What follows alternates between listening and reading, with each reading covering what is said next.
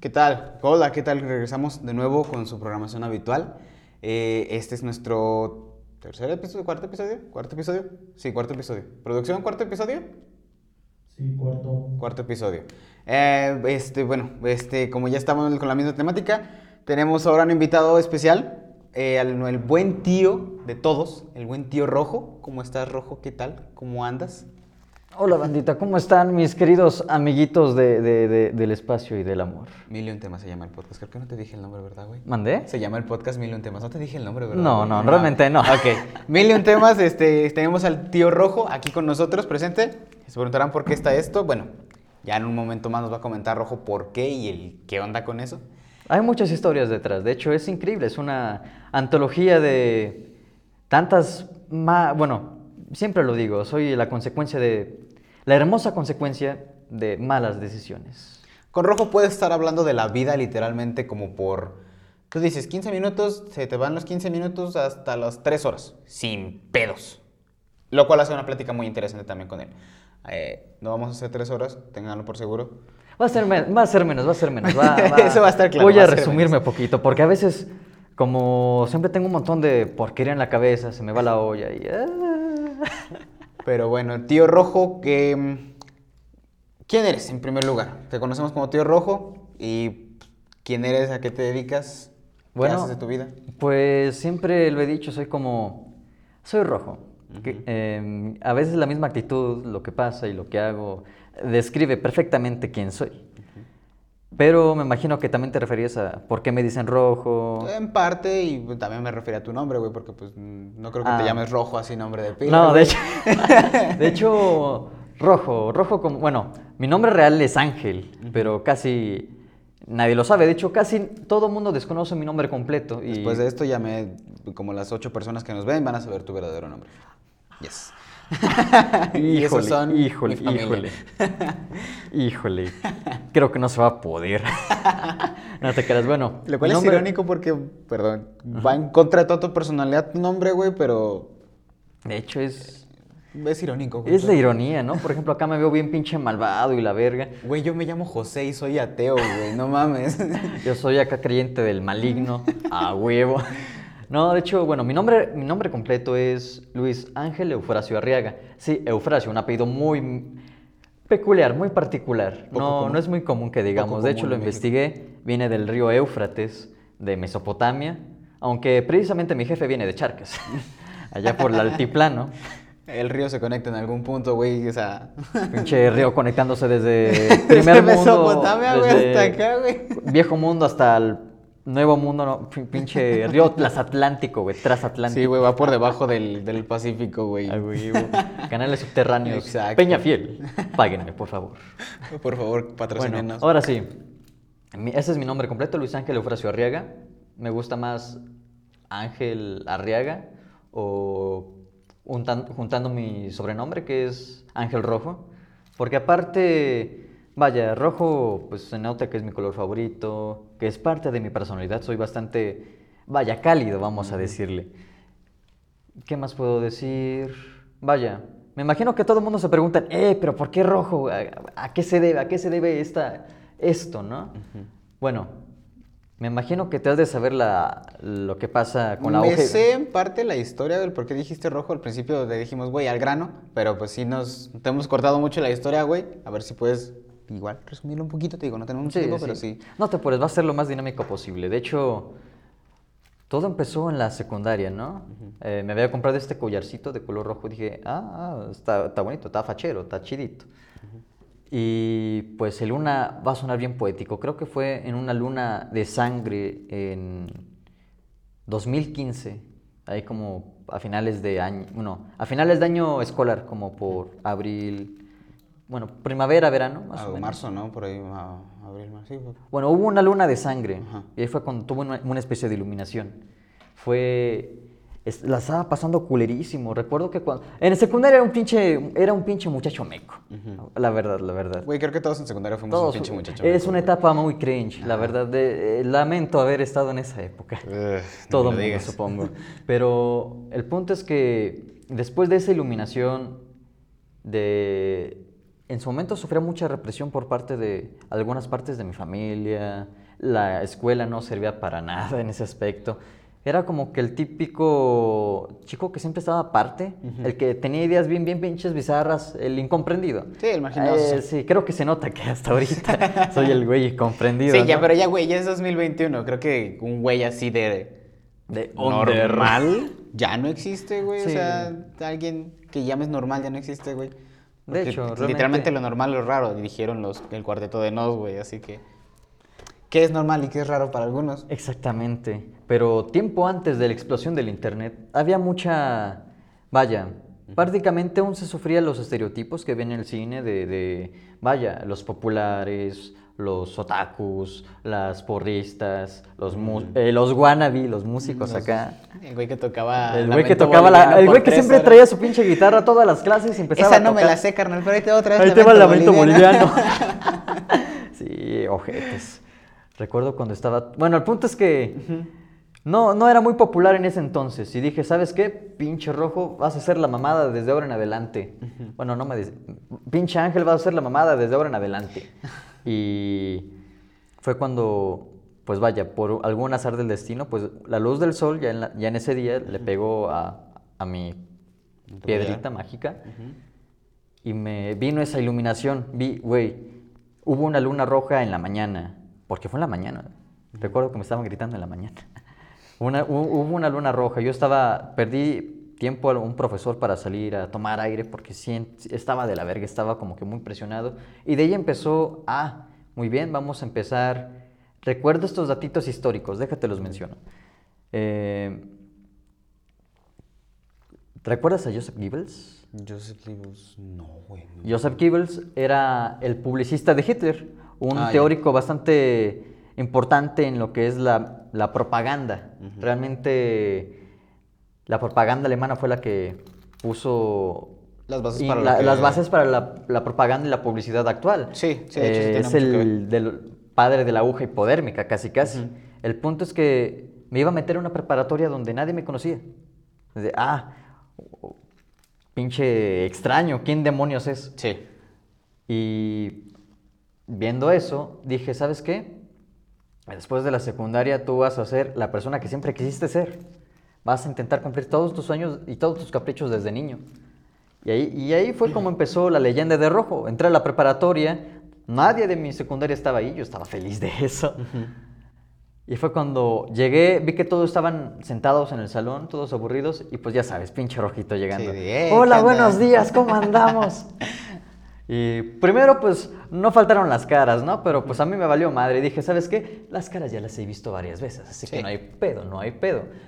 Bueno, llegué, saludé a todo mundo, apliqué la aguja hipodérmica. Les dije, no, pues miren, yo soy tal y tal y tal, pero todo el mundo me llama rojo. Mucho gusto, es un placer. Y así, y así pasó. Realmente la gente empezó a conocerme de ahí. Joseph Goebbels, tiene un- Joseph Goebbels tiene una frase bastante célebre que la tomé justamente para esto, que es, cuando una mentira se repite muchas veces se convierte en una verdad. Exacto. Y justamente se transformó en una verdad social. Se volvió tan real, tan real, que nadie después se supo mi nombre. Eh, Sí, hasta la fecha, o sea, hasta la me fecha acuerdo nadie. todavía del, del ángel, güey, porque teníamos como cuatro ángeles en- cuando Sí, entramos en la universidad. Eh, contexto, Rojo entró con nosotros en, en primer semestre, por azares del destino, tuvo que desertar, regresó, De hecho, está en... voy allá, voy, voy para allá, voy para allá, voy para allá. Está en tercer semestre Está- y pues ahorita igual sigue siendo compa, pues estamos aquí. Pero entonces, regresando a eso directamente, Rojo no es como tal un personaje, pero sí es lo que tú quieres ser, güey. O sea, no lo ves como un personaje, pero... Sí, de, ahorita que me lo explicas, yo lo vi como un personaje, güey, si te soy sincero, no por ofender en nada, claro. Pero sí, ese personaje fue el que te encasilló a querer salir adelante, a ser lo que no eres, güey, básicamente. De hecho, más que un personaje, bueno, empezó como un personaje porque dije, vamos a hacer un experimento, vamos a ver cómo, cómo, cómo cala en la gente, si es que es cierto. Y vaya, sí que, sí que fue cierto, me superó hasta en la propia universidad. Entré primero a la autónoma. Cuando salí de la preparatoria dije, no, pues sabes que, ah, preparatoria, la, la preparatoria se llama CIDEC. Ahí conocí al buen Ángel Reyes. Este, que también debe, debe de estar aquí. Va a tener su propia sección. Por este favor. Ángel, acepta. Tienes que estar aquí, güey. Neta, va a ser un hito que estés aquí, por favor. Un hombre, un señor verga, un hombre verga. Bueno, ahí conocí a mucha gente, a muchos chavos, por ejemplo, también a Charlie, el buen Charlie, eh, un compa de la preparatoria que me conoció justamente por esta Ah, onda. el novio de- El novio de Bach, el novio novio de Bach, ese güey. eh, eh, somos compa- es mi mejor amigo, es mi mejor amigo ese cabrón, es las personas más íntimas que tengo, él me acompañó en toda la leyenda de Rojo, a inicios de la leyenda de Rojo. El punto es que se volvió tan real que cuando pasé a la universidad, cuando entré a la autónoma en 2018, vaya, yo dije, ¿sabes qué? Pues estuvo chidito experimentar, ¿no? Vamos a, a utilizar mi nombre real, a ver si eso funciona. Resulta que entré con un grupo de personas que no conocía y se me salió decir rojo. Mm. Y volvió a pasar lo mismo, volvió a pasar lo mismo. De, ah, el buen rojo. Como, es que, como es tan fácil de recordar porque es un color primario, Sí, son color primario, Es- cuatro letras, güey. Rojo, red. O sea, es que no icónico, es algo tanta- icónico. Y era la intención desde un principio. Empezó como un personaje para hacerlo icónico y ahora terminó siendo algo, vaya, profundo de mí. Mi filosofía con eso era eh, empezar de nuevo, decidir qué es lo que quiero hacer con mi vida de aquí en adelante y vaya, cumplir todos mis caprichos, todos mis deseos, todos mis sueños. Vaya, ser un maldito punk a la verga. Lo cual está muy bien, güey. O sea, yo la neta lo veo de una, de una muy buena forma, güey, porque sí. Creo que todos estamos en cierto punto. Nos imaginamos eh, escenarios ficticios en nuestra cabeza de. Pues estamos acá, güey, y cuando en realidad nos sentimos acá, o estamos acá, güey. Es la neta. Si soy sincero, yo me he visto en mis escenarios como un gran músico, güey, un, un güey chingón. Cuando la realidad es que estoy acá, güey, porque pues decidía, dejo algunos proyectos y pues. Este podcast ha tenido dos temporadas fallidas, güey. Esta es la tercera reboot. O sea, El reboot, el o sea, reboot con reboot. eso te digo. Eh, no está mal, güey. O sea, yo le digo, lo, lo veo muy bien. Pero ¿tú crees que en algún punto, güey, rojo deje de ser rojo y vuelva a ser ángel? ¿O, o crees que ángel y rojo ya están tan juntos que ya ni siquiera se nota la diferencia, güey? De hecho, yo digo que es más como una cuestión simbiótica, porque rojo era la forma idealizada de mi persona, la forma que yo quería aspirar. Pero con el paso del tiempo lo he estado tan afianzando, se volvió parte de mi propia identidad.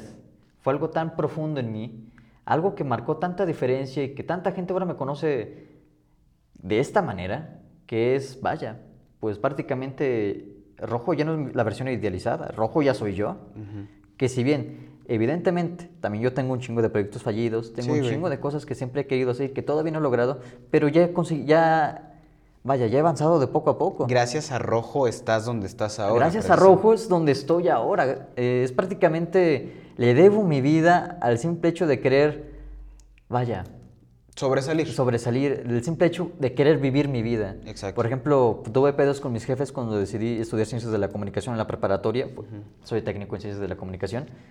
Fue cuando me enamoré de la fotografía. A eso vamos precisamente. También recuerdo que cuando empecé la fotografía, empecé con un celular, así normal. Realmente solo era aprenderme, como ahí tenemos la facilidad de que nos enseñaban la parte técnica de cómo utilizar una cámara y los, la regla de los tercios, O sea, te la dieron, forma áurea. te dieron la teoría al principio, Me dieron. Más que teoría fue la práctica, porque Ah, a fin de ok. cuentas un técnico, la diferencia entre un técnico y un licenciado es que el técnico lo sabe hacer, el licenciado se supone que también lo debe de saber hacer, Pero también debe de saber la tiene, parte la teórica. tiene la parte teórica. Ajá. Yo como tal, de hecho por eso hice un montón de pereza cuando entré a la universidad, porque ya llevaba un chingo de remanentes de historia de todo lo que, vaya, de todo lo que sabía hacer. Por ejemplo, lo de la Poderme, que lo vemos en tercer semestre, cuarto semestre de la universidad. Güey, yo ni me acuerdo de eso, de que ahorita que lo mencionas yo dije, ah, sí, quiero verme intelectual. Sí, claro, claro, sí, exacto, te entiendo completamente. A huevo, Sí, a huevo. No me acuerdo de Entiendo. nada de eso. Mm. Pero sí, ya. Y pues eso lo tenía desde la...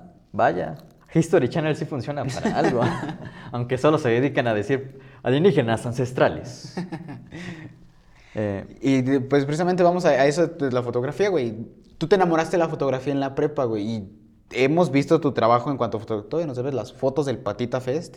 Pero, ya, ya se las pasé al patita, ¿no? no, pero nunca las envió entonces, güey. Ah, Pues nunca, ella nunca las envió, yo sí. ya- Bueno, después, después, después. Este, has ten- tu trabajo en fotografías impresionante, güey, a lo que a mí me parece, güey, porque he visto muchas fo- fotografías, claro, sí, obviamente todo el mundo, pero hay fotografías o fotografías que la verdad yo las veo y digo, tienen la propia marca personal y sí tengo unas fotografías que tú me llegaste a hacer y dije, esta la tomó rojo, esta es leí que tomó rojo. Este, hay algo que te... Bueno, ¿qué ves tú a través del lente cuando tomas una fotografía, güey? Pues evidentemente la imagen. Oh, bueno, obviamente sí, güey. No, pero me imagino que te que- quieres llegar a mi estilo, ¿no? Exacto, ¿Cuál es mi exacto. estilo? De hecho, creo que, bueno, siempre he intentado impregnar parte de, mi, de mis emociones en la fotografía. Se nota bastante a la hora de que el- mi estilo fotográfico siempre tiende a los colores oscuros.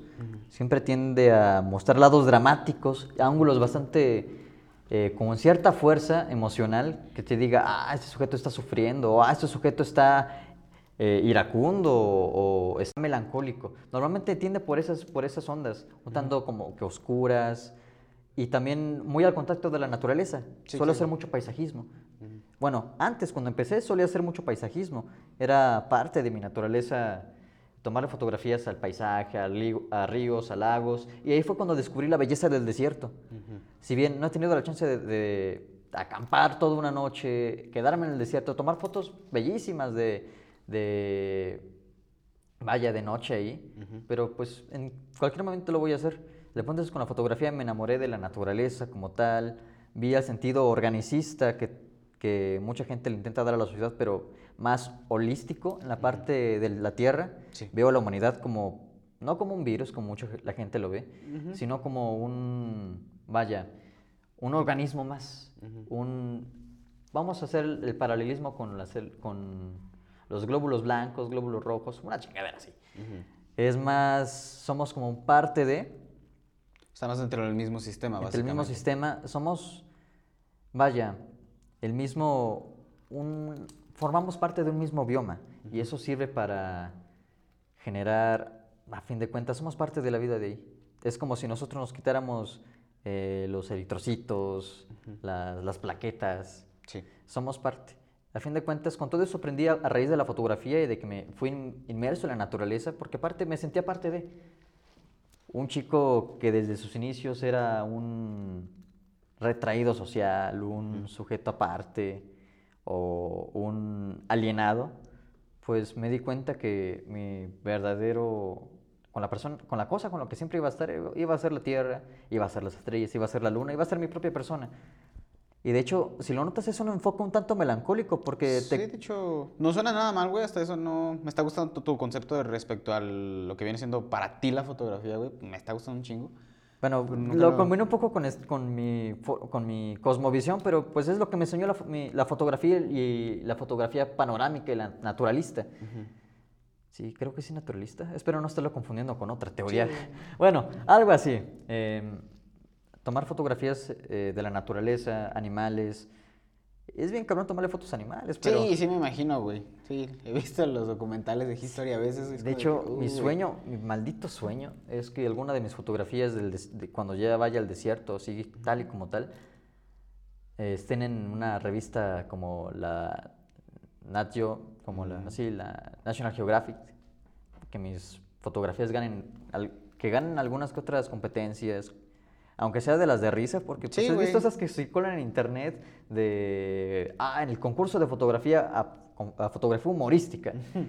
Mínimo a ese tipo de, de cosas es lo que aspiro con, con la fotografía eh, de la naturaleza que antes hacía. Igual creo que un, un hito, bueno, no hito como tal, pero sí lo verías como un.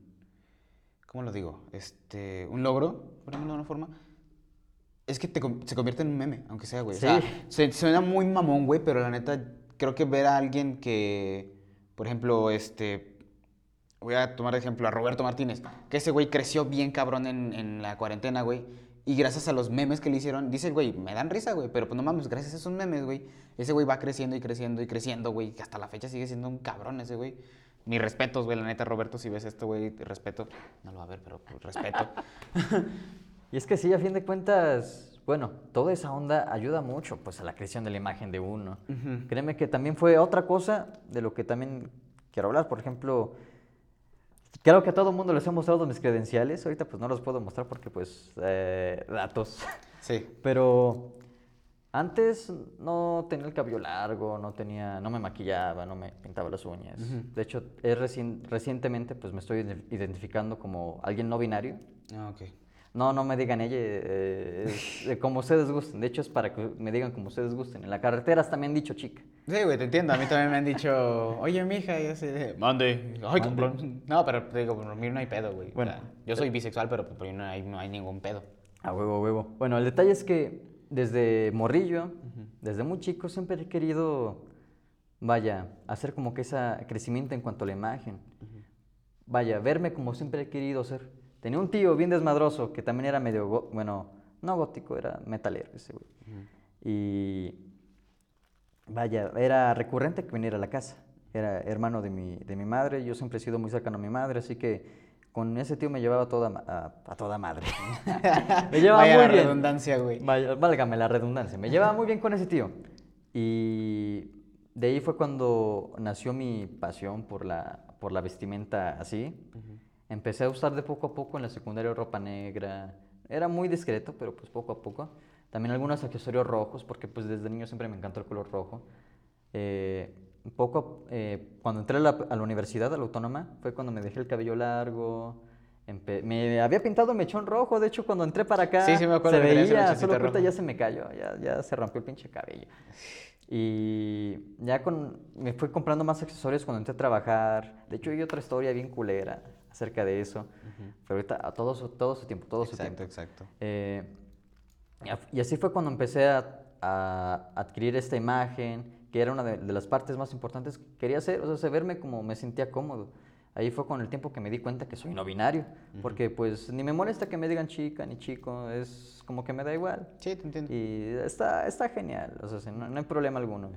Y bien, cuando me preguntan eso siempre, ¿eres hombre o eres, eres chica o eres hombre? Y yo les digo, no, pues yo soy rojo. Mucho Sí. gusto. Tiene sentido que te, que te expliques así.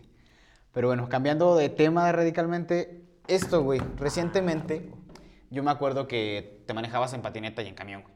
Ya hasta hace un poco, eh, cuando empezó pandemia, compraste una motocicleta.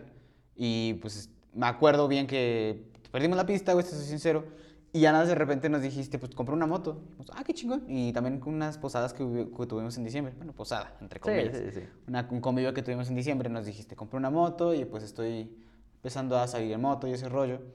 Y recientemente, por lo que estoy viendo acá de este lado, Está del lado de la hay un, sticker. un sticker. A ver si lo puedo acercar un poquito más a la cámara. Acá. Ahí, ahí, se ve. Ahí. Brillo. Bueno. Ahí está. Este, estás en un club de motociclistas. Sí, Eh, ¿Es como Tokyo Revengers? pues no te miento, no he visto Tokyo Revengers. Ok. Pero vaya, desde que entré, bueno, siempre desde joven, desde niño, aparte de la imagen, aparte de, de dedicarme a ciencias de la comunicación y aparte de la fotografía, eh, siempre he querido tener una patineta y una motocicleta. Aparte de un gatito, pero el gatito ya lo tuve.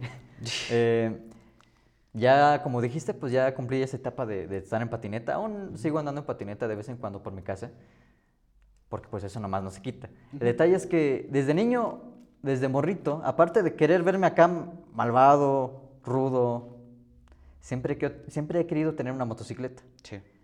Estuve buscando, quería una Harley, pero después vi un estilo que me enamoró por completo, el Café Racer. Es un estilo de corte inglés, de motos relativamente pequeñas o delgadas, lo suficientemente ligeras para ir a madres, ir rápido, o en putiza. Y cuando me di cuenta cómo era el estilo, que era como el predecesor a las, moto, a las motocicletas deportivas, dije, ay, güey, se ve vintage. Sí, vi- viendo tu moto, güey, me recuerdan mucho a las motos que se utilizaban en la, que se utilizaban, perdón, en la Segunda Guerra Mundial, güey, esas que tenían su carrito al lado. Mm. Me acuerdo de ese tipo de motocicletas cada que veo, por ejemplo, Capitán América, güey, que me acuerdo que veo que tiene la moto y dije, se parece mucho a la moto de rojo, nada más que pues, los colores, En- pero sí, es rojo. eh, por De eso hecho, mismo. En dije, este caso, es una historia muy graciosa, ¿eh? Bueno, no graciosa, es una historia muy interesante. Sí, interesante. Porque, por ejemplo, hay dos estilos que se formaron a partir de la Segunda Guerra Mundial y de la Primera. Entre ellas es la, el cru- Cruiser y las Café Racer. Las Cruiser, eh, pues son las, las, que, las mal llamadas Chopper, Sí. que, vaya, a partir de la Segunda Guerra Mundial Primera, eh, hubieron mucha gente que salió teniendo conocimientos de mecánica.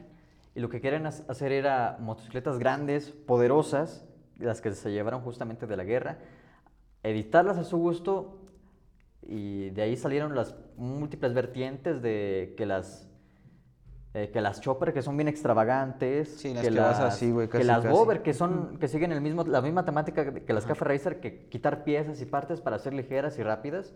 Bueno, ligeras, rápidas medianamente pues para pasar los caminos nada más.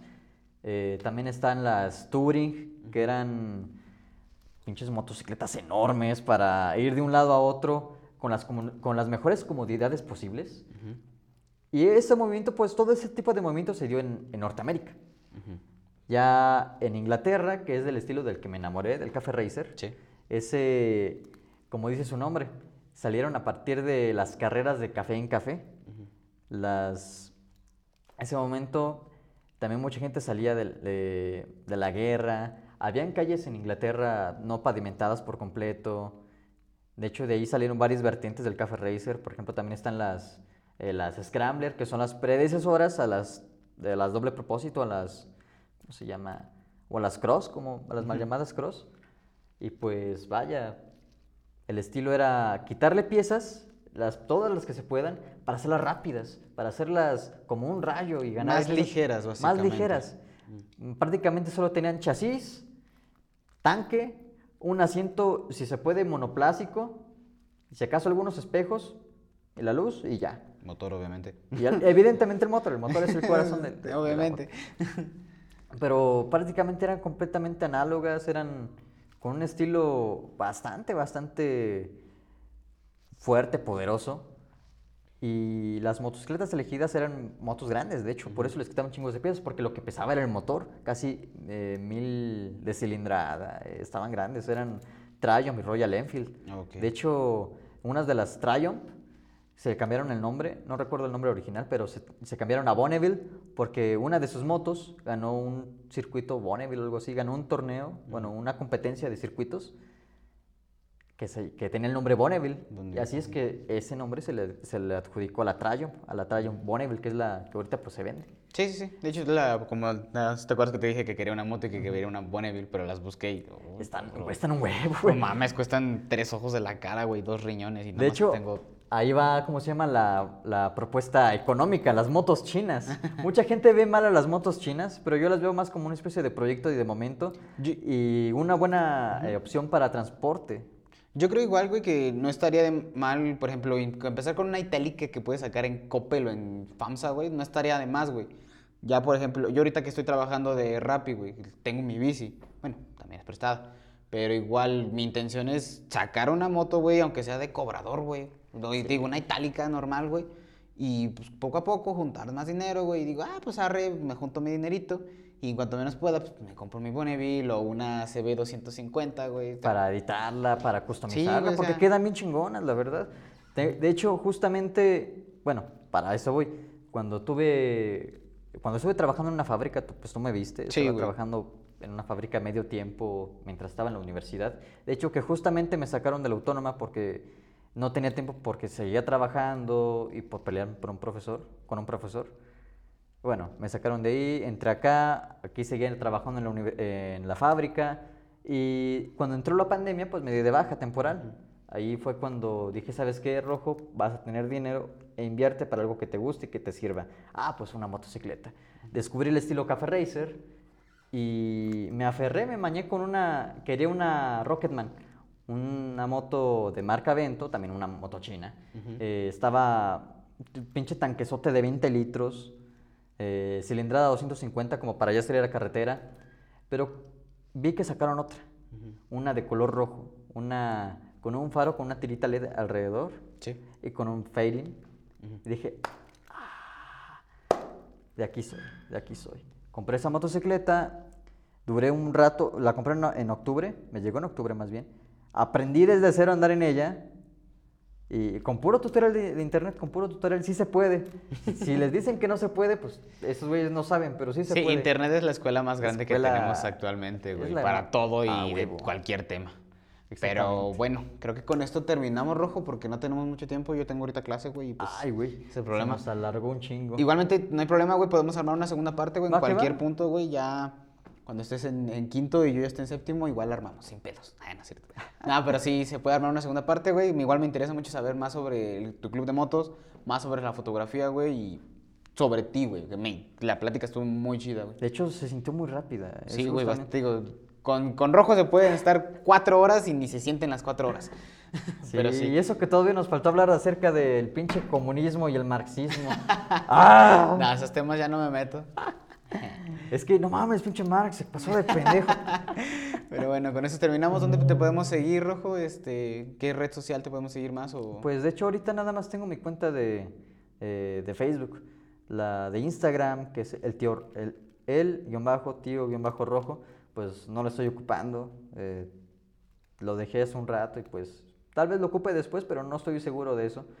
La cuenta que ahorita estoy manejando, nada más la cuenta de Facebook, Ángel Rojo, ahí me pueden contactar por si quieren alguna sesión. De seguro ya les habrán pasado algunas fotos aquí eh, donde se pueda. Sí, igual aquí pues tenemos la pantalla verde. Aquí nuestro produ- coproductor Alex nos va a ayudar con esto.